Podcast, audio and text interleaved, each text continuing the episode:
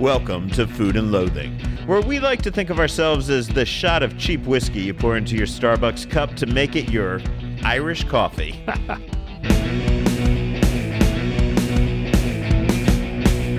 I'm Al Mancini with Rich Johnson producing the show. As always, we are coming to you for this episode from Rira, which will undoubtedly be ground zero for many St. Patrick's Day celebrations. Rira's Scott Sherman and Wally Lang will be joining us shortly to answer all of our St. Patty's Day questions. But before we get to that, it's been a busy week in Las Vegas, and it's time to bring you up to date on what you may have missed, but we didn't because we're everywhere. Oh yeah, I went to the race. I went to the NASCAR race. I've been a NASCAR fan for about 15 years. It was never part of my growing up. I Not saw a your at all. Facebook pages. A lot of cars going fast and Yeah. turning left. And Right? they do turn turn left left or right. They turn left in, in Las Vegas. There are road courses where they do a lot of right turns too. Go up to wine country in Sonoma in a few weeks, and you can watch a road course But race. not, but a road course race. Okay, let's let's eh, clear this up right off Yeah. the bat because you know I, I told you once I got to drive like the world's fastest car at the time. It was a Whoa. Koenigsegg and it was amazing. And they told me that I was going to get to drive it out on the Las Vegas Motor Speedway, and this thing had top speed of like 260 miles an Yeah. hour. And I thought I'd be able to open it up on that big oval. Oh, right? no, and they I had a little parking. But no, they track? put me on one. No, they put me on one of the Le Mans tracks, which has Yeah, all yeah. those like literally over 180 degree turn and that kind of shit. Yeah, hairpin. And I never got the damn thing up very fast. No. But the races you go to are the big oval races. The big oval right? race, it's a mile and a half track.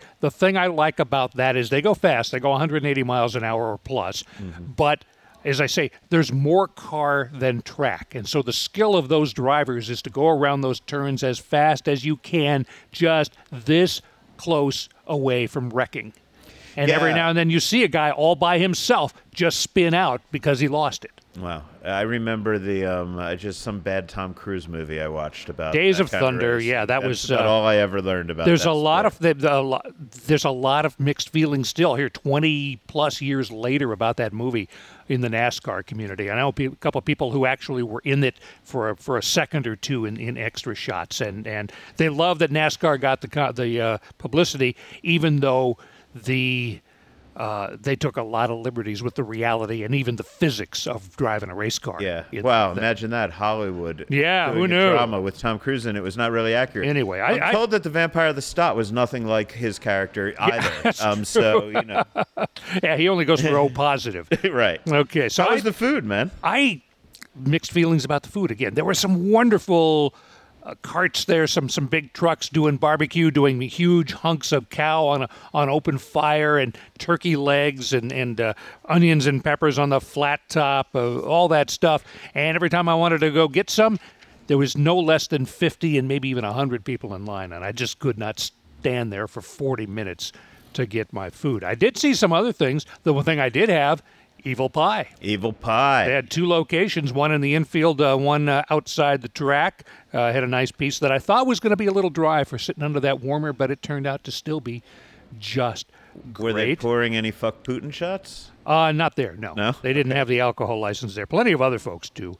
Um, and there I saw a, uh, a, a stand featuring healthy bowls of rice and meat, fronted by Robert Irvine. His uh, picture up there. Oh, I was going to ask, was Robert there or was his picture there? His picture was there, and that was about it. I didn't see anybody buying that stuff. Wow. It was at the one far end. There was also a healthy food place called Melissa's that had a stand in the infield, and uh, again, no takers there Both either. food and NASCAR are not. Now, I don't want to stereotype Yeah, people based yeah. on whatever sport they are into, because clearly Las Vegas has shown that um, Yeah. our sports are not necessarily the stereotypes of what people expect from them. But that being said, I would never associate health food with the NASCAR event. The NASCAR fans, the drivers, are healthy as can be. Those guys are athletes, and don't let anybody tell you any different. I would not in any way diminish their athleticism or their ability to to pee in a cup, right? Uh, at, at really quick speed. Oh yeah, you've got That's- you've got to yeah. be there. Those those you know you go 180 miles an hour,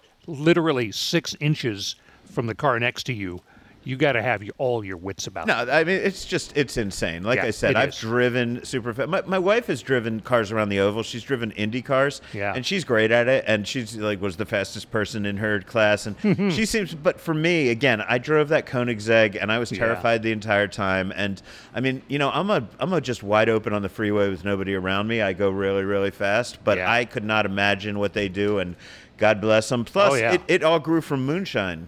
Yeah, running, yeah. right. So Yeah. I love them for that. outrunning the cops. Yeah. Uh, the other uh, great thing I did this week was uh, I gave a little love for the ethnic grocery stores. I, you know, we all love hitting the Asian places on Spring Mountain. I went to uh, one of the uh, many uh, La Bonita locations, the one on West Cheyenne. Uh, looking for dried New Mexico peppers to go into a pork stew that we did yesterday, but we're let it sit for a day, and we're having it tonight as we record this. I, I love checking those butcher shops. You know, like you go to an auto parts store and you can go get enough parts and build your own auto. Mm-hmm. You can go there and get enough parts and build your own cow. Build a cow, or, go or a home, pig. Yeah. Get all Dr. Frankenstein on it and shit. So I did one thing. I was going to bring it and I, I missed it. The one thing that was a little talk about bargain prices. A little container of about a quarter ounce of saffron, or so it mm. says. Price says there is there's I've, I've heard about art of counterfeit saffron out there. I'm Yeah, this was 99 they have. cents. Okay. Not $99 like it would be at, uh, at, a, at a place. So it's not really the thistles and all that. It's it's it's it's, it's a Mexican saffron plant, but but still if it's got some flavor I'll I'll, I'll find a place for it. Yeah. Um, you know, that brings us to a bit of news for the week since um, La Bonita's Ogden Avenue location near downtown Las Vegas was shut down earlier this week after a fire there on Ooh. Sunday. According to our friends at local Fox 5 News, c- crews from Las Vegas, North Las Vegas, and Clark County fire departments responded to the market on Ogden Avenue near Eastern around 11 a.m. Sunday.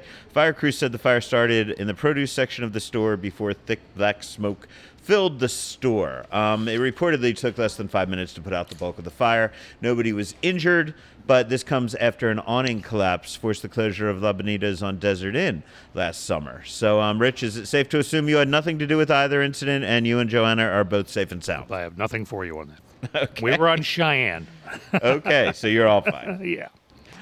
Other things that we did this week. I paid a visit to Anima by EDO. Anima. Anima? Anima. Anyway, Yeah. A N I M A by EDO. This, my second visit to the EDO team's brand new Italian influence concept in the Gramercy. Sue and I kind of showed up, just said, "Do you want to leave the house? So Gramercy's Yeah. right around the corner. Yeah, we're not, we don't want to go far. We don't want to go to the strip. We'll go over. We'll see if we can get in." They seated us at the chef's counter, which was awesome. I love that they have a little chef's counter there where you can watch them him prepare your food. Um, we did um, vitello tonnato, which uh, the tuna capers there, uh, the, the Yeah. tuna and the capers were done in a tuna caper mousse. There's a there's a lot of almost molecular gastronomy aspects to what they're doing over at Anima, and I like it a lot. We had a sea urchin risotto, um, a little brinier than I like Wow. my sea urchin to taste. Usually, it tasted almost like summery sea urchin. Was there hunks me. in there, or was it again No, all it was blended all- in? It was all blended in. I mean, there, Oh. were- there were a little bit, but you, you kind Yeah. of stirred it all together. It got all together.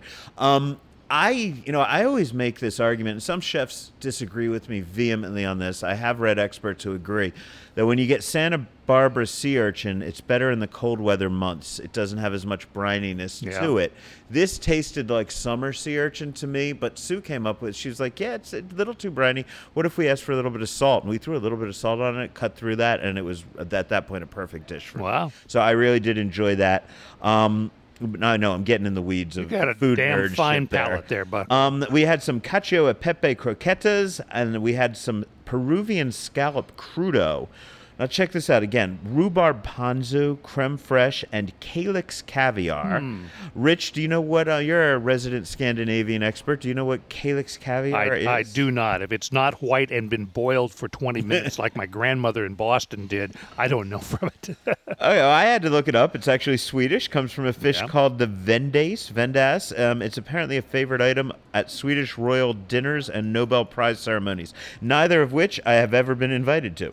So thankfully, there's anima. So again, though, I mean, I'm just I'm bringing this up because these are not ingredients you see everywhere. Certainly not in the um, Yeah. you know, in the bend of the 215. You're not really expecting to find that at the Gramercy.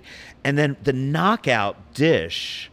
Uh, although I will say that scallop crudo that I just described to you, that is the photogenic dish of the Yeah. deal. And if you look on on the um, the social media accounts, you'll see that picture. They're in the scallop shells. It's this orangey, um, there's caviar on top. It's just beautiful. The red of the shell. I mean, just a gorgeous dish. And it was also delicious. But food wise, their eggplant parm was a game changer. Really, a molecular gastronomy, maybe kind of a little bit of an avant garde take on what you expect from eggplant parm. Came with a Parmigiano Espuma, tomato powder, and a basil crisp. So it's almost as if they, I, I want to say deconstructed, but it's almost like they over constructed the flavors of an eggplant parm and gave them back to you in a way that is just mind blowing.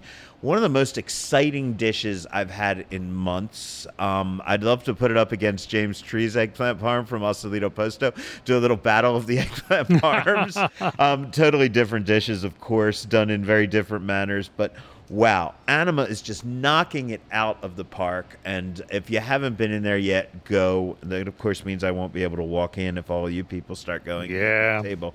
But I, I loved it. Crossway Bear. Yes. Sue and I also paid a visit to the Pepper Room. Uh, that is, of course, in the English Hotel, Todd English's new restaurant concept in his Arts District Hotel. We were there between lunch and dinner, so it was a limited menu, but still extremely interesting. Um, we ordered up a su- sushi and sashimi omakase tasting, and it was fantastic. Just a great sushi sashimi platter. Nothing mind blowing other than the quality of that. But we had some other dishes. We had um, Todd, actually, Chef Todd brought us over some of his um, spicy tuna on crispy rice. It's a great dish. I love it. It's kind of a go to comfort food dish for me. He just brought us two pieces. But what was intriguing about that is he put a little coconut milk into the rice when he cooked it. So that just kind of really Yeah. transformed that dish in a little way. So I, I loved that. And then probably the weirdest dish I've had. He brought us midnight tempura. And I don't I don't even think we ordered that. I think the chef sent it out to us because he really wanted us to see it. He basically they put squid ink into the tempura mix. So this is a jet black tempura that comes The batter table. is- that the covers batter, it all. Right, Yeah, that wow. covers it all. Um, and then they flake gold leaf on it. Now we had it in the middle of the afternoon. I took some pictures for social media. A lot of people are like, that's an ugly fucking dish. That's an ugly dish. I will grant you that maybe during the bright daytime hours, it's not the prettiest looking dish, but I think that that place is, of course, going to be very hopping at night. Um, they've Yeah. got it, you know, they get a DJ in there, they have live music. They, the English Hotel's right in the Arts District. And I think that dish will really pop when you're kind of in nightlife hours as far as visually. So Wow. I'm withholding judgment on what it looks like. It tasted great. I like the salinity that the squid ink added to that ba- uh, batter. It was just a tiny little bit of a taste, but you could definitely get it there. So um, I was kind of knocked out by that as well. So as far as There you I've go. done. That's the week. Uh, coming up, I caught up with Bobby Flay while he was in town opening a new burger joint. I'll have that conversation in the news. But first, it's time to get Irish. This is Food and Loathing. Hey, it's Kaley Cuoco for Priceline. Ready to go to your happy place for a happy price? Well, why didn't you say so? Just download the Priceline app right now and save up to 60% on hotels. So, whether it's Cousin Kevin's Kazoo concert in Kansas City, go Kevin, or Becky's Bachelorette Bash in Bermuda, you never have to miss a trip ever again. So, download the Priceline app today. Your savings are waiting. Go to your happy place for a happy price. Go to your happy price, Priceline.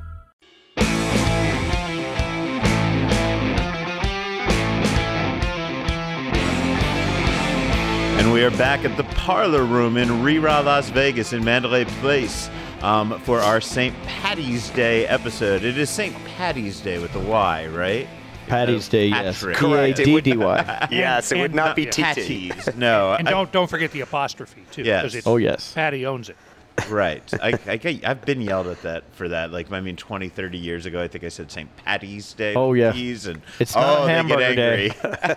the voices chiming in here are our resident experts on all things Irish. We have Scott Sherman, managing partner of Rira, and we have Wally Lang, lead barman at Rira. I have known you guys for so long. You've assisted Oh, yes. me on so many projects over the years, which I've generally fucked up, but I love that. our our relationship was born out of me doing a great me- mea culpa. And I don't know if you recall this, but many many years ago, I had an embarrassing situation with Bono of U2, and I asked him to recommend a good Irish bar in Las Vegas, and he turned around in front of a room full of people and asked me to recommend one.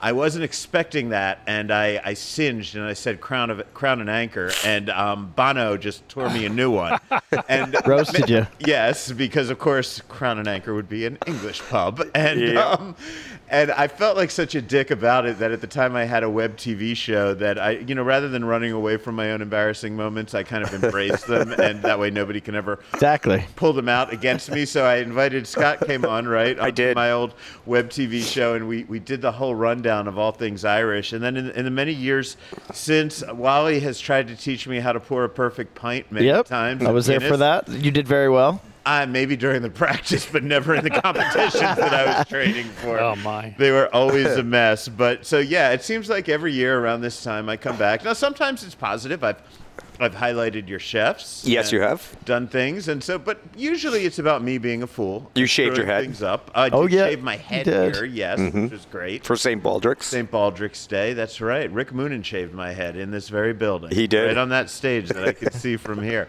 So, yeah, I have a great relationship. This place has a great history in Las Vegas. Let's start there. How long have you been in Las Vegas with Rira? Well, basically, we opened what 11 years ago, uh, and the official opening date was uh, soft opening was March 8th, 2011, and our uh, grand opening was March 17th, 2011. So we're almost at 11 years. Wow. Well, yes. Yeah. So on St. Patty's Day, that will be 11 years. It will be grand open. officially. Well, cool. And that's got to be the biggest day of the year for you, or no? Or just like March Madness bigger, or something like that, or Super Bowl weekend? We're fortunate that March Madness tends to fall on St. Patrick's Day and and the week of, so that's that's been brilliant over the years. Yeah. Uh, because obviously in Vegas, uh, the, it's a it's a huge turnout, Yeah. and it's it's wonderful to have so many Yep. excited people in town, and then throw a. A, f- a festivus day like St. Patrick's Day right in the middle of it, and y- you have a good time. A lot of memories are made. for sure. And th- this is a bar that stays open late. For a place in a casino, you know, everybody thinks that Las Vegas is a 24 hour town. It certainly is. You could drink 24 hours Oh, yes. a day and do lots of other things, fun things 24 hours a day here. But the, the name brand, the marquee places that people are familiar with tend to close at Yeah. reasonable hours. It's, fine to, it's hard to find a place that's open after midnight, but you guys are always open after oh, midnight. Oh, yes. We are. serving food. And you've been known to go 24 hours at Oh, certain yes. times. And we're actually doing 24 hours this Saturday for the Black Donley's world record rec- world record. Yeah, it's a mandolin performance world record For the 36 Guinness Book of World Records. 36 hours is his target. He's going to start on Saturday and he's going to play through the night into Sunday. You guys are sort of the home of world record music Yeah. play. You've got a few, right? it. And most Yeah. of it happens to do with Irish music, too. right? Well, we have Yes. one. Where they chopped off your heads and they stole your children, right? If you believe As Denis Denis Leary Leary, would say. yes. for sure. Um, well, that's cool. So that's this weekend. So you'll be going all night. If Yep. people want to party late, this would be the place to come. What time are you normally open to on weekends? So, well, right now we're open till uh, the kitchen's open to 12. Pub will be open to about 1 o'clock. Uh, Pre COVID, it was about 3 in the morning. Okay. You're We'll hoping get to back, there. Yeah, we'll get back there this year at some stage. I should also throw a shout out to my friend um, Dirk Vermin. This is like one of Yeah. his go-to bars. We love Dirk. Dirk loves it here. He was just in, actually. I haven't seen him in about six weeks, and he was in this weekend, yeah, actually. Yeah. Well, I'm looking to get a new tattoo. I want to get my new um, Neon Feast logo. I'm thinking of getting it right here on the Nice. neck. Well, I'm- so I think I might ask Dirk to do that. I'm going to plug it. Do you know Dirk's da- daughter is now uh, doing the art? Yeah. Yeah. Really? She just Yeah. finished her training, and she's just starting to do it. Well, that's Yeah. cool. Dirk has always She did been a nice one for me. Uh, Oh, that's a cool flower. Yeah. Yeah. Um, yeah, Dirk has always been my go-to guy. I feel like I drag him out of retirement every time. Yeah. There was something that I'm sure like, he'll come out of retirement That's like for you. way too small for him. Like when I got the kanji symbols on the back of my head, right? It was sort of like, Dirk, I want to get kanji, and you know, like I mean, you could just hear the eyes roll over the phone or over the text, right? Like I know that you don't do kanji, but it's on my fucking head, and I want somebody good to do it. So he came out and he did that for me, and um, yeah, he's done a lot. So I'm going to see if maybe him, but maybe his daughter will do it. But I want to yeah, get that Tiger Lily's great. that neon feast flame right here. I've always wanted a neck tattoo. so- Brilliant. Yeah, he actually did uh, some of when he had the show on TV. He did a few filming here. Really? in this particular room, actually. Very cool. Yep. And you have a lot of cool rooms here. Um, let's give the rundown because I feel like I'm surprised you've only been here 11 years. I feel like you've been here as long as I've been in Vegas, which is 20. And there's, uh, you know, this is a Las Vegas institution. I was just reading uh, your Neon Feast entry, and there's so many things that people say about this place that newcomers don't realize. Like a lot of this bar was was assembled from materials from Ireland. You have a lot of really big rooms that people don't see here. It's massive. You have the Bordello room, I think, in the back, the part of the room that we're sitting in right now. Um, what's the story on Rira? This is a chain, but it's kind of a, a very family run chain, right? And there's a lot of attachment to Ireland, a lot of of servers, et cetera, who were born in Ireland working here. Am I correct on that? Correct. So it started off basically, our founding partners were actually friends in uh, Dublin, and uh, they were high school friends, and they both went off to college. They still were friendly, and then eventually they kind of ended up both working for Guinness and different aspects of Guinness, uh, and they did that.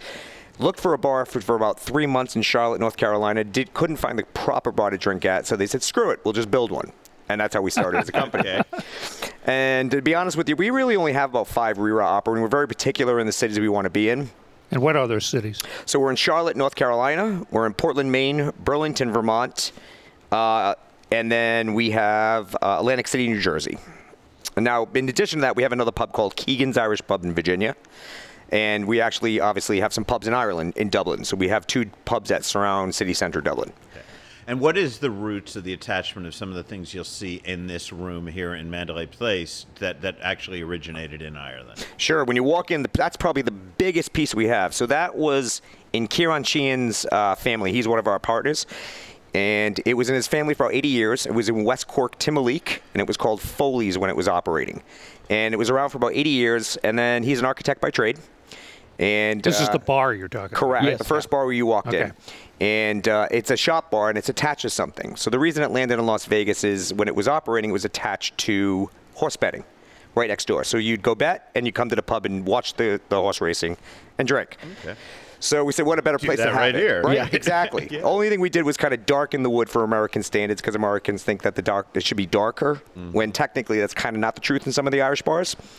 But uh, that's the main. But how you see that bar now, with the exception of the color, is exactly how you'd see it in West Cork, Timoleague. Yeah, there's Let me- actually pictures of when that bar was in action in Timoleague that are hanging in that shop bar.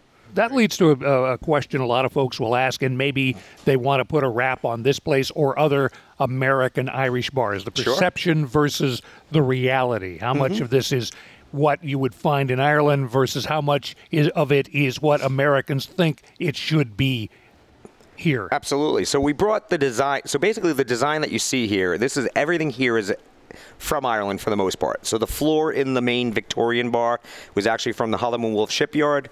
That was in Belfast. They built the Titanic and then shipped it over to finishing over in England. Uh, the floor is actually from the architect's office. Pays Wow. hom- yeah, pays homage to uh, one of Kieran Sheehan's family, which then comes from the front pub. So what I like about this pub and how it's designed is when an American comes in, they're like, "This looks great. It's an Irish pub." When I get an Irish or English in the building, they're like, "I feel like I'm home." Nice. It's exactly how you'd see a pub in uh, England or Ireland.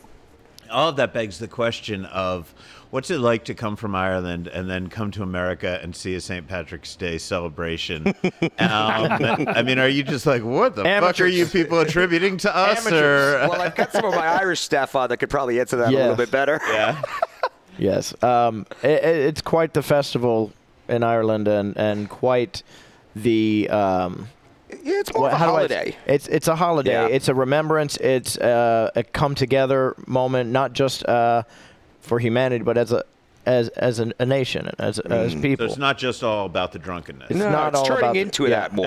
well, God, but the yeah. Americans Yeah. have enough. a lot of guys. tourists do like to travel to Ireland Yeah. now and see what it's like, and then they get caught up in the revelry, and Yeah. Of course, there's heavy drinking involved. So I want to talk about all the things that make an Irish pub um, an Irish pub. Sure. And what people need to know when they come into one. First, let's talk about the food, Mm-hmm. right? Because I've always liked the food at Rira. I think it's a very modern take on Irish like, cuisine. I Thank And, you. love um, the food at Yeah. Rira. Thank you. And it, it's odd because again, we come in with certain preconceptions, and people just think they're going to see corned beef and Sure. cabbage. They think they're going to see fish and chips. You guys do have an amazing fish and chips, Thank although I don't think the chips are always what people are expecting. Correct. Mm-hmm. Your chips are maybe a little soggier than people. Not, that Soggy is a negative connotation, but Yeah. Th- I don't know what other word. They're fresh- use. they're fresh potatoes. Softer, yeah, Fresh. yeah. They're fresh just out of the potatoes that are oil and blanched, brings so- a little oil with them. It's the, the Which is fish exact- can, can uh, Yeah. add a little bit of oil to the chips, but I think that Which is exactly the way I like them. Yeah, don't don't exactly. be uh, concerned. Basically, in Ireland, it's made so it soaks up one the oil, Yeah. but really it's for the vinegar.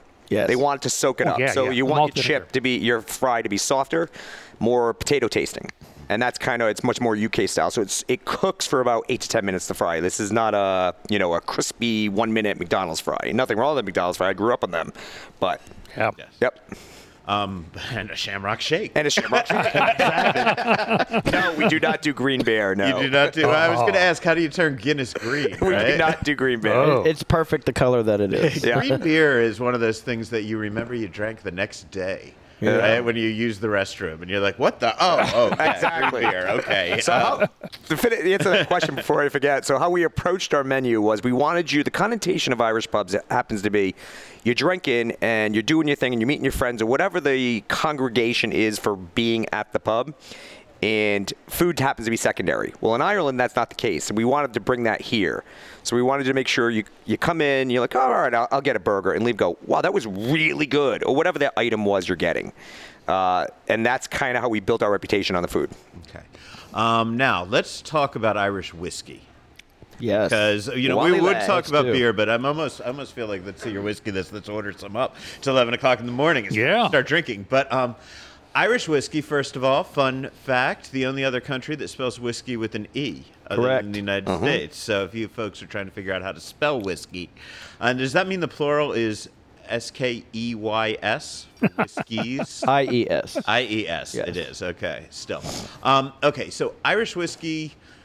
Most people remember think of Bushmills, but you guys have a massive whiskey list here. It's not all Irish. I know you have over a hundred whiskeys in general um, on your list. How many Irish whiskeys do you have? Well, actually, we have 100 Irish whiskeys. and 100 Irish whiskeys. And our list used to be about 500 pre-COVID. Wow. And then we've reduced it down to about 380. Uh, and Scotch is a derivative of Irish whiskey, so obviously that collection's pretty big. And then we have a decent bourbon collection. Okay, and what's the price range on those? You know, Uh, they start at around nine dollars and go up to about fourteen hundred dollars. Okay, well, I won't be ordering that for the room. That's for sure. Um, is again, we're going to talk about the stereotypes. We talked about the food, and the stereotype, of course, being potatoes. By the way, does every Irish food have to have potatoes in it? No, well, we have a lot of potatoes. I won't do lie to have a you. lot of It is our main vegetable we bring in the building, no doubt. I think we bring in about 90 to 100 cases a week. Wow. Uh, so so much that we have to bring them in peeled. But uh, whiskey itself. Go ahead. What's your question? Well, I guess what's the definitive Irish whiskey? Is it Bushmills? Because I know that's a lot of people's go-to. Bushmills would be the the first to receive the license to distill in 1608. So um, at the time, King James had a lot to do with what happened in Ireland, and um, King James preferred Bushmills whiskey because it was more similar to Scotch in his opinion. So they were granted the first license to distill in 1608. However, everyone at that time was distilling whiskey, and a lot of them were distilling great whiskeys. Yeah. Um, Jameson uh, received their license to distill much later. Um, however, they have a, a huge line these days of wonderful products. We have Powers Irish whiskey. I which, guess I should have said Jameson is the definitive Well, Irish whiskey, well, but my friends yeah. order Bushmills, so I don't know. Number one yeah. whiskey in the U.S. There, there are Yeah. several brands that are definitive. You ask some people, and they were they are 100% Tullamore Dew fans. They won't stray away from it. Mm-hmm. Um, then uh, Powers is one of the most popular Irish whiskeys from, like, say, my age uh, group. Our parents would have drank Powers if they were from Ireland. I love Powers. Irish whiskey is a fantastic Irish whiskey. It's um, the first whiskey ever used in an Irish coffee, and that why that is why we use uh, Powers Irish whiskey for our recipe in our Irish coffee. If you just ask for an Irish coffee, you're going to get the Foynes Irish coffee, Mm-hmm. which is the Powers Irish whiskey recipe. Um, yes, go ahead. as someone who is sort of illiterate on Irish whiskey, and and I heard somebody say words that I think will probably be fighting words in Scotland that Scotch is derivative of Irish. They would probably uh, say the same thing. If you put the two together, what am I going to taste? In one that I won't taste in the other, is there an ingredient in Irish whiskey that is There is a unique to Irish? method, yes. Um, so it's predominantly a method, and some people could say it is an ingredient. But in Scotland, um, they tend to um, peat their Irish whiskey. Yeah. So, and when they're drying the barley, after the barley has been collected off the In floor, when Scotland, they it's, peat their Irish whiskey. Yeah, they, they take peat, they, they take peat smoke and Yeah. they to dry their barley they use the peat smoke in big ovens it the smoke rises it dries the barley and stops the the growing process for the barley and those uh, those congeners those smoke flavors attach themselves to that barley at that time Yeah. so when that barley is then used to make the beer that becomes the whiskey uh, those flavors are already in the whiskey And that is I that could is not interject. done in Ireland, correct? Well, it is to a certain degree. There was Yeah. only one for years whiskey that was peated, and it was Connemara. Okay. They did it because Yeah. the region of Connemara is a peat Correct. bed region. It's protected. When they joined the EU, it's very protected now as a Mm-hmm. landmark. But uh, the Irish whiskey companies and the Irish government decided, well, we'll let the peat for this product pass because it actually speaks to a, ge- a region of our country, which is the Connemara region, and we want that region to be well spoken for. Mm-hmm. And, and because it is a peat bed region, they did peat the Connemara whiskey, which we do carry the 12 year Connemara whiskey here. Um, there is another product that's come out recently in the last five years called Silkie, and they, Mm. they are peated whiskeys as well from Ireland. I think that lack of the peat is why I do enjoy Irish whiskeys more than I enjoy Scotch My- my- I'm not a Scotch. I'm the same, You know, yeah. as a general rule. I, I do like to dabble in them, but the, the ones I like the most are the less peaty. Yeah, I mean, I have Yeah. a couple Dalmores at home, but I, I tend Yeah. to. I mean, lately I've been more on an American whiskey kick, but um, for a while, Japanese whiskeys, quality Oh. Japanese whiskeys. And honestly, when I have a good Irish whiskey, I usually find more similarities to some of the Japanese whiskeys that Yeah. I like than I do to certainly more than the Scotch and more to than American bourbons. Yes. as well. So, um, but you know, they all get you fucked up. they do the job. if you do it correctly. You do them right, yes. Um, although that's been a long time for me. Um, let's talk about beer then and stereotypes. Now, of course, Guinness, the quintessential Mm-hmm. Irish beer. I once worked at a Guinness rock concert called the Guinness Fleadh. Oh, in wow. New York City on Randall's Island, and we set a world record for the most Guinness set No way. in one day. Really? And That's two awesome. days in a row we did. It was insane. It was the hardest work I ever did. But made a lot of tips. That's on that. that's what he got. To, that's he got Um, to radio. yeah. I, I remember Yeah. like one day I was in the um in the refrigerator truck, right? Because we had these giant beer tents, and they must have had, I'm gonna guess, 50 taps per tent, maybe 75. oh, wow. Wow. Yeah. And then the, tr- the refrigerator trucks in the back just had kegs, and mm. they had you know lines, two kegs to a line. 50s plus taps.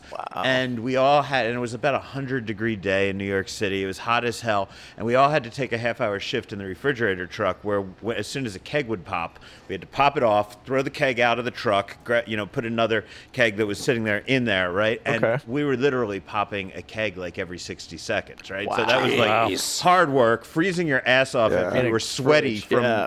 being outside all day. It, was, it was a nightmare. I can so imagine.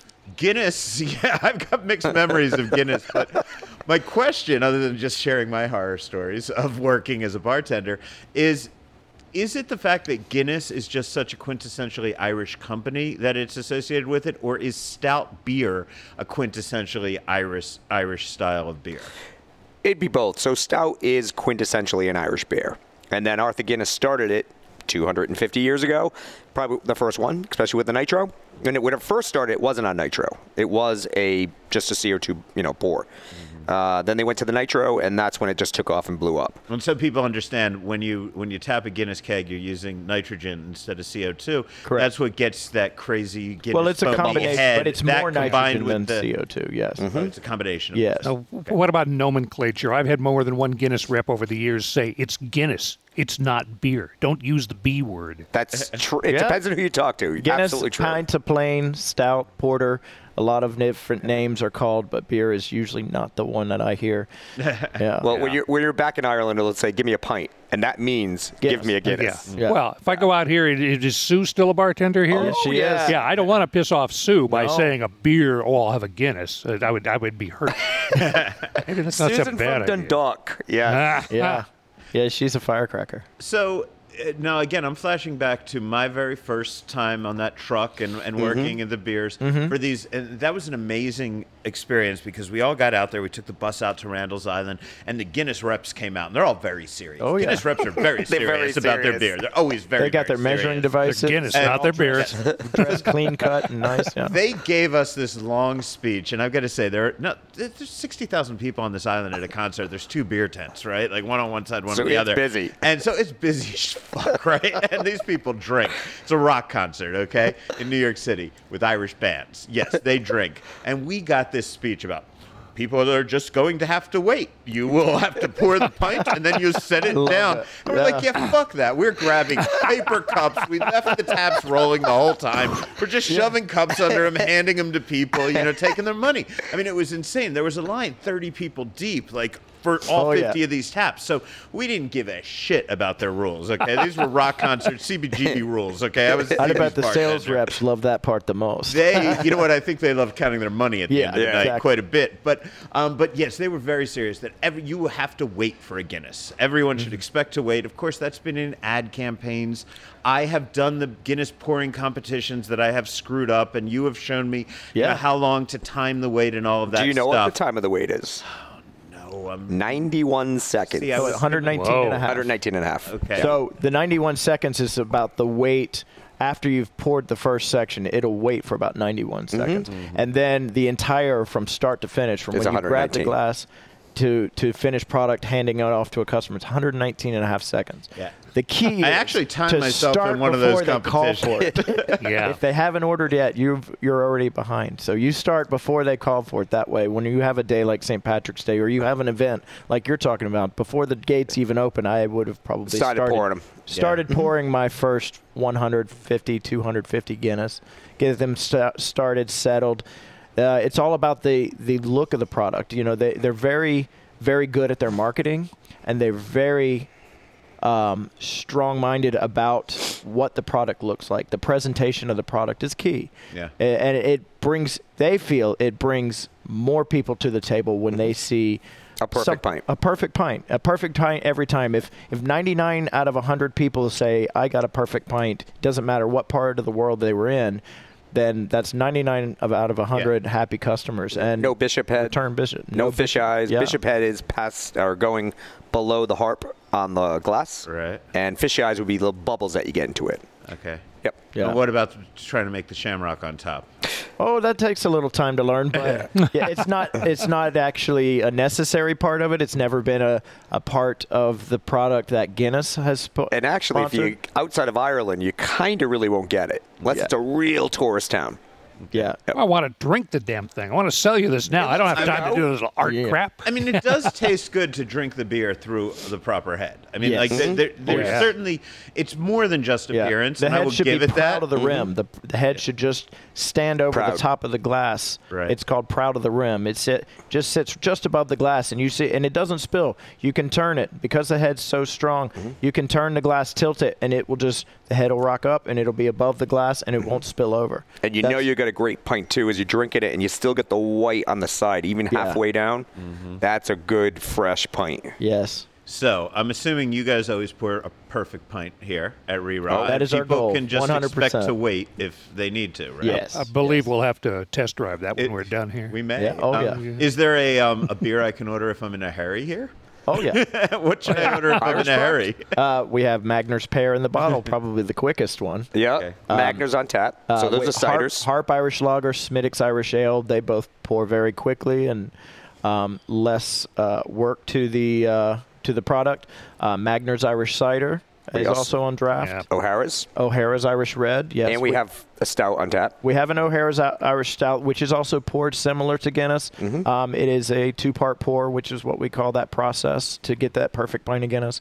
Um, Kilkenny is also poured that way. Mm-hmm. But all of those other par- Irish products we mentioned will come out quite fast. Yeah. Cream ales are great, but it, Oh. they tend to be a flat uh, Yeah. taste to it, but they're really good. Milder, milder flavor for an Yeah. ale. Grew up drinking Genny Cream.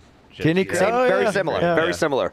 Yeah. That's a very New York thought- drink. Yeah, well, I was at, outside of Philly. They you It's a New England a fair drink. amount of it, Yeah. but yeah. Um, okay, so we've covered the beers, we've covered the whiskeys, we've covered the food. Let's talk about the music. What's the music Sure. going to be like here? Well, I was crossing my fingers because this year, obviously, we had to get visas in for our bands. So we fly in two of our bands direct from Ireland, and because the embassies were closed, we were sweating it. So I actually didn't know, part from my PR company, if I even had bands till about three weeks ago. So I was nervous. But we have our Black Donnellys. They used to be, they're a house band here in Las Vegas, and they used to be the house band for Temple Bar in Ireland. Uh, so very talented. And then we're bringing over the Crooked Jacks, and they're fairly famous in Ireland, and they're now the ba- the house band for uh, Temple Bar. Wow, cool. And Atch Hill Crossing, uh, which is another one we're flying over. So the music will be very much like Temple Bar. It's going to be party music, and you're going to be there. It won't be so depressing as maybe we'll talk about in Yeah, no, no chopping off Yeah, heads. Shoving off the Yeah. children's heads. Now, is, is that music out there? Absolutely. Yeah. But we'll keep that day very festive. At my at the Fleadh Festival where I worked, I have to say I worked there two days. I, you know, I look, we pretty much did whatever we felt like at that point. It was a free for all, so you could sneak away and watch the bands. I saw Sinead O'Connor. Oh, wow. I saw uh, Van Morrison at that show, and then in a tiny little tent. Drunk and probably high as a kite off his ass, I saw Shane MacGowan perform. Wow. which was Oh, um, geez. quite a That's a show, man. I mean, that was the most punk rock And thing I've me ever guess, seen. He was, he was sober, right? No, no. I mean, I used to tend bar at course he. CBGB's where I had to pull junkies off of the floor of the restroom with needles in their arms, and he looked like he would have fit in at that place more than he did at this concert. Tell you something. If you talent. had that lineup now, you could sell those tickets for big money. Yeah, Yeah. huge. Wow. Yeah, it was Van Morrison actually dined uh, regularly at our pub in Portland, Maine. Yeah. Um, I, I when I first worked there, we opened in 2001 there, and I was there in about. It was either I think it was April of 2001, and I was waiting tables. Uh, to, I picked up a shift waiting tables in our upstairs dining room there, and um, uh, my section was right. He didn't sit in my section, but he sat right, and I was pretty impressed because I'm a huge fan Yeah. of Van Morrison, and he was dining with his agent, uh, having a nice lunch, and they were ta- talking. It was it was it was fun. He has an amazing voice. Oh man, Yeah. Just- brilliant. I may have seen the Cranberries at that show too. I can't Yeah, remember, but I think I probably was pouring beer during the Cranberries set. I don't think I ducked away to see the Cranberries like I did for those other acts. Um, let's talk about what you guys have going on here all year round. I know again things have changed a lot. I feel like a lot of these interviews I'm just trying to catch back up after Sure. after COVID, right? Because Yeah. a lot has changed. So forgive me if I'm out of touch. That's why we're here. Do you still do tea service here? That's the only thing we have not re. Everything is basically back to what it was pre-COVID for the most part, with a few Okay. tweaks here and there. But tea has not come back yet. Okay. Uh, we're hoping to launch it for Mother's Day and kind of get that momentum back in. Yeah, I, I always enjoyed your tea service, and I liked being able to. You would spike the Yeah. teas. I don't know if you just did that for me or if you did that for everybody. um, but a lo- We Upon tested, request. we tested it on you, and from that we started a gin tea. ah, a gin, I do remember the gin tea. Yes, and by the way, if you ever want a good um, boozy tea service, Where? check out uh, the Shag Room in the new Virgin Hotel. Oh, okay. They do it on the weekend. I heard the about it. Shag Room. It's Yeah. real, real Yeah. cool. I dig that. Uh, anything else that we need to know here? Uh, new new menu items, new Uh, events, new well, anything? sports are uh, you know we sports are a big part of like you said the horse racing Mm-hmm. earlier. Uh, sports are a big part of an Irish pub. Football um, football for soccer, if you I was going to say, do you like? Do you open up at four in the morning to watch Not Premier late. League Not or any of that time, shit? I don't know. I'm throwing out words Since that the I pandemic, advertise. I tell you what, we did though. We yeah. used to. Oh, Absolutely. I would yeah. come back for that. Big, Yeah. nice Irish breakfast. Yep. Yeah. And we're kind of, you know what? It's funny not to keep talking about it, but since the pandemic kind of has released and we see more English and Irish, uh, the I'm kind of entertaining the idea that we might need to start opening earlier again when these games are on. the big ones. Yeah, you the know, biggies. The big. Man Like you'll be here when you go to leave after this podcast. Liverpool will be on, and that front pub, you, if an American accent, will actually be the minority Yeah. in the building. Yeah. Well, yeah. Saturday the Six Nations rugby tournament, England will play Ireland And we'll- 8:45. We'll have that on. Oh, man. and it will be a very hopping pub at that moment. Wow. Yeah, That's It's good. gonna be- I mean, not be- for me because I barely. I mean, you know, you see me at a Yeah, Golden Knights yeah, game, yeah. but you ain't going to see me at No, no, other no, sporting no. event. Yeah. So that's about it.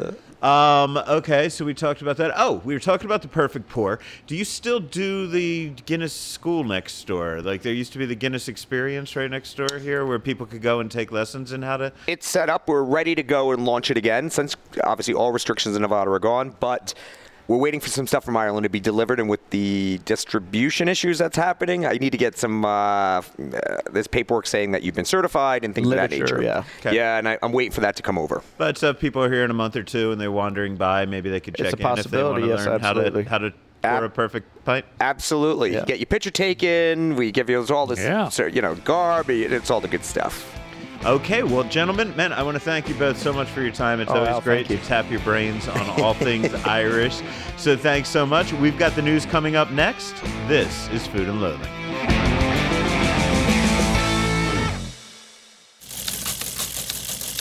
Bobby Flay was in town this week for the opening of a new Bobby's Burgers location in Paris, Las Vegas. I went over there to chat with him at the opening, but before we get into what he told me, it's worth noting that Paris has been quietly cobbling together a pretty interesting restaurant and chef collection. I don't know if you've been over there. Recently. I have not, and but I, always have mixed feelings about that place. I, I can never get a break at the tables. I know that. Well, there's damn lots, them. and you know the the. At, it- sometimes it seems like the, the the faux Paris gestalt or whatever is starting to fade, and other times it feels like you know it's it's it's it's a good vibe. I'm sorry that they dropped their sort of coffee shop buffet thing that actually had a couple of Parisian-inspired uh, breakfast items on it, but I'm glad that they're upgrading things. The the Vanderpump room is there. The Martha Stewart thing is coming. Yeah, I mean, look, they've long been home to some great restaurants. Let's get that clear. Yeah, this yeah. is not new. I mean, Jean Joho's been up in the Eiffel Tower restaurant for that real throwback classic French. One of the most romantic places, Mon Ami Gabi, the Yeah. best place for people watching from that patio in Las Vegas, as far as I'm concerned. Um, I love Beer Park upstairs. Uh, I think that's a really fun place with a great view for if you want to be casual. And um, of course, Gordon Ramsay's Steak, which, in my opinion, the most foodie centered of all of, of Chef Ramsay's Vegas restaurants. So I'm let's not pretend that it is new that they're getting serious about No. food, but it is taking a turn. And like you've said, um, you mentioned a few. Also, Nobu is coming. Yeah. Right? So that's awesome. M- Martha Stewart concept. Um, Vanderpump, you just mentioned. I, I got to be honest, I don't get the Vanderpump thing. Oh, but boy, you sure see the lines out the door snaking into the casino there, right outside for inside Forum. Oh yeah, it's always a massive list, Yeah. and I I mean I know they're very pretty restaurants. Um, I'm just so removed from the reality TV world and the mindset Same of the people who watch reality TV that I just don't get it. I don't know if they're like Kardashians once removed or what the fuck their deal is. I know there are lots of flowers and tiny dogs. Um, beyond that, I, I've had good food and cocktails when I've been in them, but the food's usually been from a um, you know kind of past hors d'oeuvres from the catering thing at the one in Caesar. So I don't know. I just have a big cartoon question mark over my head when I hear the name Vanderpump. Uh, it's just because I'm old and out of touch. Nothing negative about about them. I just don't know what they're going on. But yeah, they're they're going into the Paris. I'm really curious about the whole Martha Stewart thing. It was supposed to be with Snoop Dogg, and then it's not. Mm-hmm. Is it all going to be Martha, who's really rehabbed her image from her hardcore prison days? I don't know. I think that Im- that prison gave her cred. That's man, yes, you know? exact. That's where Snoop came along. Yeah, well, I'll never forget seeing Martha and um, and Ol' Dirty Bastard backstage at an MTV Awards together one year. He just had a big ass bag of potato chips that he was eating up there on the on the um, press thing. Yeah. And she was sitting there chatting with him, just looking at him like, "What is wrong with this guy?" um, Anyway, but back to Bobby Flay. He has a new burger spot at Paris. It opened this past week. I went in. I had a great conversation with him about all things Bobby Flay. So, Chef, it's good to see you again. Another restaurant opening. Last time was the opening of Amalfi. This is a bit more casual, a bit more approachable. Tell people about Bobby's Burgers. So Bobby's Burgers is, you know, what I like to say is the uh, the best in burgers, fries, and shakes, and of course a fried chicken sandwich. And we're serving breakfast. You know, like you know, in, in Vegas, you have to, you know, you have to be sort of, you know, full cycle, and because this town is seriously 24 hours a day for sure. Um, and uh, you know, it's. Um, you know, it's really been very successful at Caesars and, and Harrah's, and so you know, because Paris is in the is, is in the Caesar's pa- Palace family of, of hotels and casinos, they asked if I would be part of this new. Um, it's like a, it's like the new like Parisian street in the Paris hotel of all these new restaurants. I mean, Martha Stewart's opening a restaurant here. Nobu is going to be next door to us. Um, it's really very exciting. Yeah, I mean, it is kind of wild to see how Paris is taking off as a restaurant destination. It must be fun to be part of that. You know what? Um, the Carano family who bought Caesar's Palace have amazing palates, and they are, they are so into good food, which for somebody like me who's been part of this family for a long time is a, is great. And so Anthony Carano, who is uh, you know is the is the point person and the person I get to talk to uh, about you know different projects. You know, he and I have you know we see eye to eye when it comes to you know good food and you know they they want to make they want to make their properties better and better and of course you know food and beverage is a big part of that. So, could you explain? A lot of us knew Bobby's Burger Palace as a chain, national, and then this opened. So, is Bobby's Burger Palace gone, or are there there's still locations for that? And how are the two different? Well, Bobby's Burger Palace was 15 years ago. We started 15 years ago, and over the pandemic, um, you know, I got as thoughtful as everybody else did because we were sitting around trying to figure out what to do with our lives, and um, and one of the things that occurred to me was like, oh, wait a second, uh, Bobby's Burger Palace is 13 years old. Might be time to take a fresh approach. And so that's what we did. And, uh, you know, rebranded it, changed the name. We got rid of the word palace because Bobby's Burgers is what everybody called it anyway. So I was just like, why not? Just simplify it a little bit more.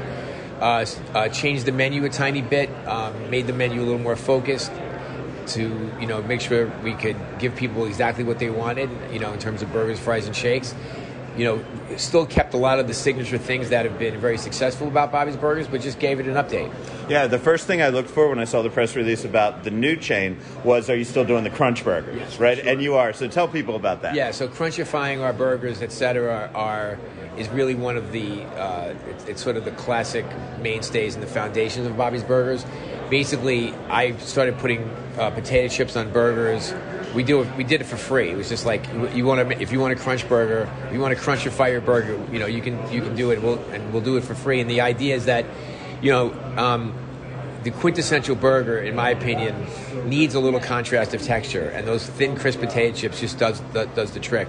And uh, and so yeah, I mean that's that's really been part of what we're doing, and we're continuing to do that. Cool. Now, I know we're here to talk about the burgers, but I have to ask, how are you feeling with the reaction to Amalfi? Because I'm loving the restaurant.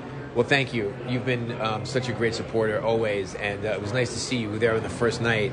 Amalfi is is uh, it's knock on wood, it's been a runaway hit. Um, I love the design. You know, we brought in a new designer named uh, Olivia Jane to, to design it. She was working with the Rockwell Group for a long time, so she had really great pedigree, and she just she created just a, a spectacular place to house my Amalfi Coast cuisine and. I, I'm a, I've been obsessed with Italy for decades, and this is my first Italian restaurant. So um, it's it's just been, and, and of course, you know, everybody at Caesars has been incredibly supportive, and um, it's been great. I mean, I have to say, like, I have nothing but, um, you know, I, I, it's I'm just thrilled about the whole thing. And I would get in trouble with all my listeners if I didn't ask. Um, you gave us all a little scare that you weren't going to be on TV, but now you're back on TV. So explain. You're still going to be around. We're still going to be able to tune in and watch Beat Bobby Flay, Al, right? Al, just for the record, I didn't leak those that story. That, that came from some un, unknown source. Let's put it that way. Listen, it was just one of those. It, listen, you know, it, it's it's public knowledge at this point, but you know, it's like anything else. It's like uh, it's like a uh, an athlete with a team whose contract is up. It's called negotiations. I mean, that, that's basically what it is. And you know, negotiations sometimes go well and easy, and sometimes there's a little, uh, you know, it just a little. It takes a little bit longer. And basically, that's all it was. Food Network has been my family for 27 years. And uh, I was confident that we would work it out. It just, you know, it just took a couple of weeks longer. That's all. So yeah, um, it's all good. Okay, just want to make sure we're still going to be seeing you on Food Network, No, no, man. I, oh no, no. I'm actually, um, I'm actually leaving. I'm starting on Monday. I'm shooting um, like two months straight of, uh, you know, I'm shooting 40 more Beat Bobby Flays. I have a new show coming out that I can't quite announce yet, and maybe maybe another one after that. So um, the one thing I promised when I signed my contract to uh, actually Varieties broke it, and I I said I'm gonna I'm going I'm gonna be pitching things that you haven't seen on food TV before. So I'm really excited about the next handful of years. Cool. Well, I look forward to that. In the meantime, tips for when you come to Bobby's Burgers. What should people have if they want the one signature item that Bobby Flay eats? Well, right, exactly. So when I when I eat here, I have a bacon crunch burger, um, and I have a pistachio shake. The pistachio shake is sort of the cult favorite. People that come to Bobby's Burgers know know that the pistachio shake is like, you know, it's kind of like the insider's uh, knowledge. And then I have potato chips on my burger. So instead of fries, I usually get the buttermilk onion rings. And then I have a fried chicken sandwich on the side. wow. And I don't know, man. You, you must work out a lot because if I ate half of that, I'd be bigger than I am right now. Oh, I'm in the gym twice a day. Believe me, it's not, it's not easy. Okay, so it's always great speaking to Bobby, and I love getting together with him, and yeah, it's it's cool. And I now I'm kind of actually hungry for both burgers and for Amalfi. So, in other news, our friends at Eater are reporting that Henderson's Cafe Lola is coming to the Forum shops this summer. Whoa. Um, co-owners Alexandra Lourdes and Lynn Jerome tell Eater's Maddie Schweitzer Lame that the space, and uh, my apologies if I mangled that name, that the space will be designed in a similar vein to the other two locations. Presumably, when they say other two, I'm guessing that talking about St. Honoré, the, the donut shop that I believe they also own on the Ah. other side of town. Um, so lots of pinks, florals, velvet, um, but they're also bringing in new elements, according to again this Eater article. Um, a walk-up window where guests can get froze to go. Patio seating and secret photo room.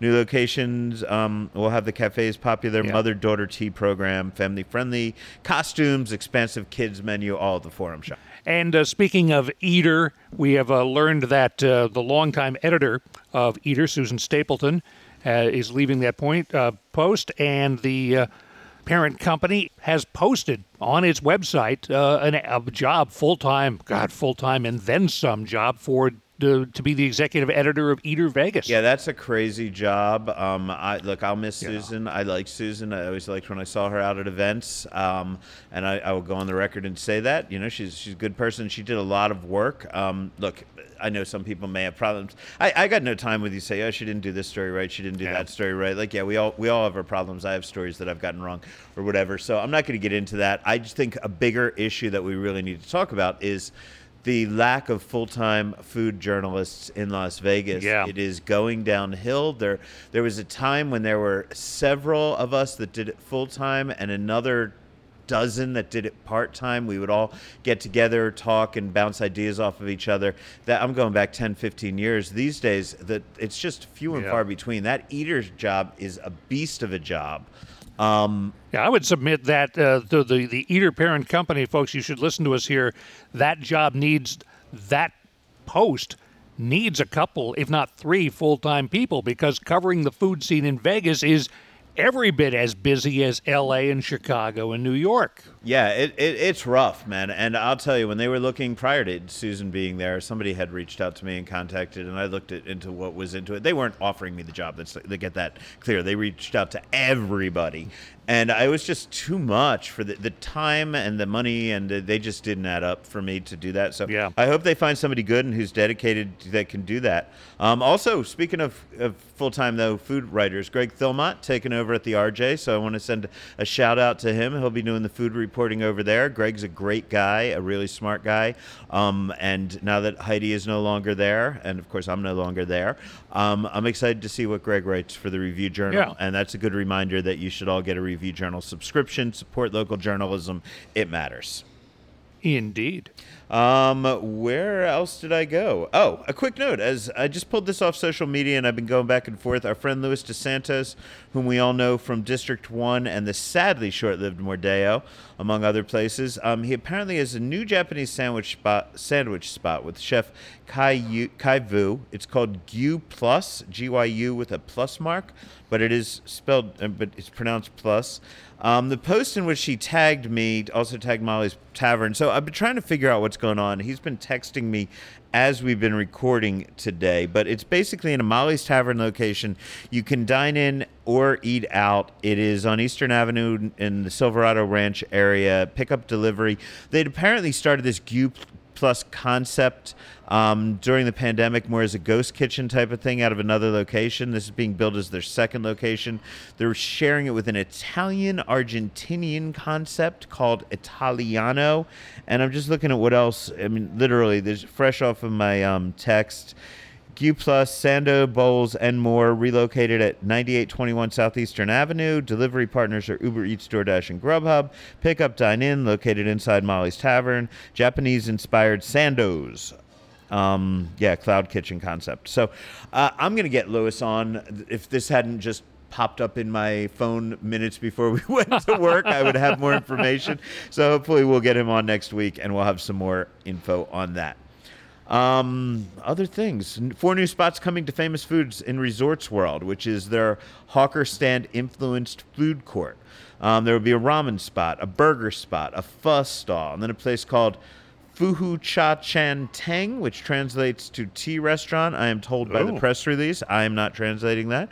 It's described as a sit down, full service restaurant offering diverse menu options, including dim sum, congee rice, noodle, and soup options. I'm Uh, wondering where they would put a full service sit down restaurant around that space. yeah, I'm a little confused as Yeah, to that well, myself. four are coming. I don't recall any blank spots that, uh, you know, in the uh, equilibrium of uh, the marketplace, that means somebody is leaving, and at least one of those places is the uh, one of our favorites there, one of our favorite people, Moz Bar by James Trees, temporarily closed, as it says here on. Uh, on Google and a couple of other spots say it has closed.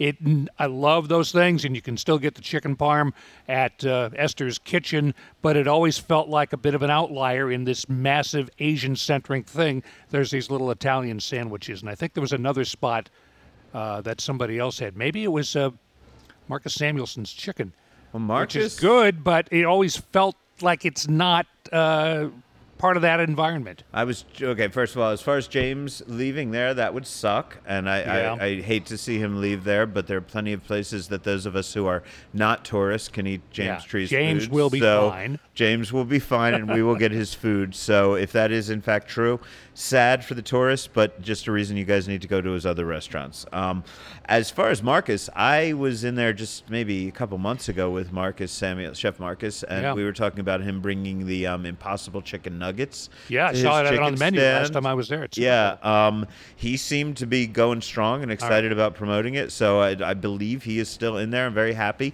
So that's not. I do not wish want anything I negative on nothing that. bad on anybody there. Yeah, um, but look, it's it's a food court. Um, a- At the end of the day, and the things that work are going to stay. The things that don't work, I guess, are going to go away. Um, I still think it's a pretty cool food court concept. I love that. If into you're going courts. to Resorts World for the first time, that is where you should eat for the first time because you will not have the waits. Your bill will be a little better managed, and uh, you have all this variety. You get a little something from here, a little something from there, and order it all at the same place on their kiosk, and then go pick it up. Yeah. So it's definitely it's a cool concept, and I think things are going to change, and there's it's going to be in flux. Everything with Resort World is is a work in progress. Um, you know, it's their newest resort, and um, you know, I think that this is all just part of the natural growing, shaking out process. So I'm excited to see what works and what doesn't. Um, I believe that's about it for this week. I should note Piero's is celebrating its 40th anniversary next week. I'm hoping to attend that party, so I'll hopefully have more on that next time we chat. In the meantime, thanks to Scott Sherman and to Wally Lang for joining us this week, and to Bobby Flay for chatting with me. And please tell a friend about food and loathing and spread the word on social media. Find everything you need to know about that at theneonmohawk.com. Reach us directly by email info at foodandloathing.vegas. And if you haven't done it, download that Neon Feast app.